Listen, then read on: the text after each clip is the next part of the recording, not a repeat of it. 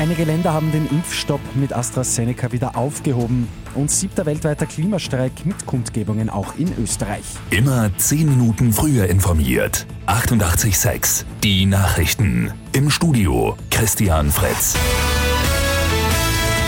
Die Europäische Arzneimittelagentur EMA hat den Impfstoff von AstraZeneca erneut als sicher eingestuft und am Abend deshalb die Empfehlung erneuert.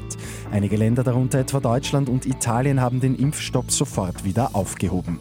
Sprich, dort wird ab heute bzw. ab kommender Woche wieder mit AstraZeneca geimpft. Österreich kann durch diese Entscheidung der EMA an seinem Impfplan festhalten. Eine Warnung vor Thrombosen wird aber in die Liste der möglichen Nebenwirkungen aufgenommen. Die Klimaaktivistinnen und Aktivisten von Fridays for Future rufen heute wieder zum weltweiten Klimastreik auf und zwar schon zum bereits siebten Mal.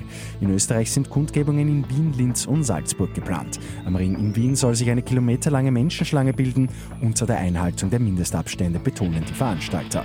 Die Aktivistinnen und Aktivisten fordern einmal mehr ein starkes Klimaschutzgesetz. In der Fußball-Europa League ist Dinamo Zagreb die große Überraschung gelungen. Die Kroaten werfen mit einem 3-0 nach Verlängerung Tottenham aus dem Bewerb und steigen ins Viertelfinale auf. Dort sind unter anderem auch Manchester United, Arsenal, Villarreal und Ajax Amsterdam.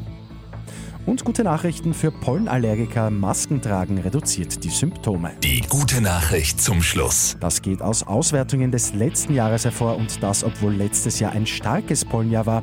Und eine weitere gute Nachricht gibt es auch noch. Heuer soll es weniger Belastungen geben. Mit 886 immer 10 Minuten früher informiert.